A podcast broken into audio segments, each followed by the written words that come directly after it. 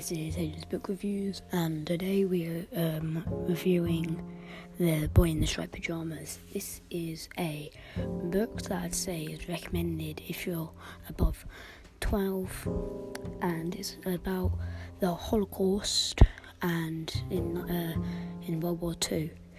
And this main character is a little boy, maybe I think he's like eight, and he lives in like a really big house. Um, but his dad works for um, like like Hitler in a way, like working with as a like a he's like a what would it be called?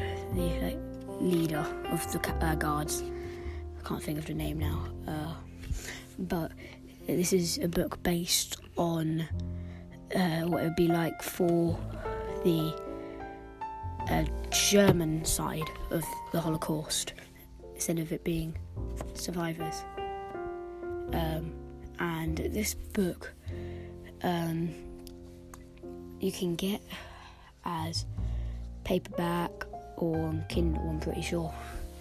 But this um, this boy has to move to uh, near a concentration camp, and he thinks it's like a like a, a, a ground where like people go and live. Uh, but it's actually a concentration camp from Germany where Jews are all in. And he goes to go up to the gate and just wandering about because he's like, oh, he, he wants to get in there. So he's just walking along the fence and he walks for a couple of hours and he sees this boy. I won't spoil any names.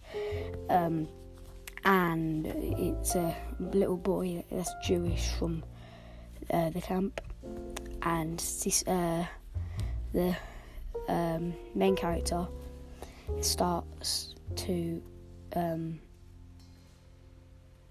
talk to the character, and they get like really deep conversations, and the other boy is quite like famished and really hungry and stuff like that because they get barely any food in the camp. Like maybe a bit of bread each day, and uh, the main character decides to bring uh, the the other boy some food.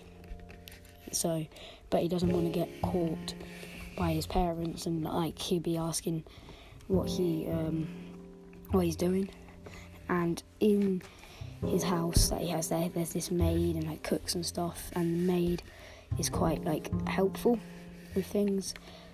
But at one point, the uh, uh, the main character decides to make a swing off a tree, but it snaps and he cuts all his leg open and stuff like that.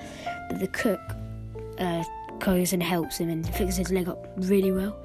And the boy's like, "How can you do all that? You're just a cook." But it turns out uh, the cook has a little secret up his sleeve um, part two of the book will be out soon.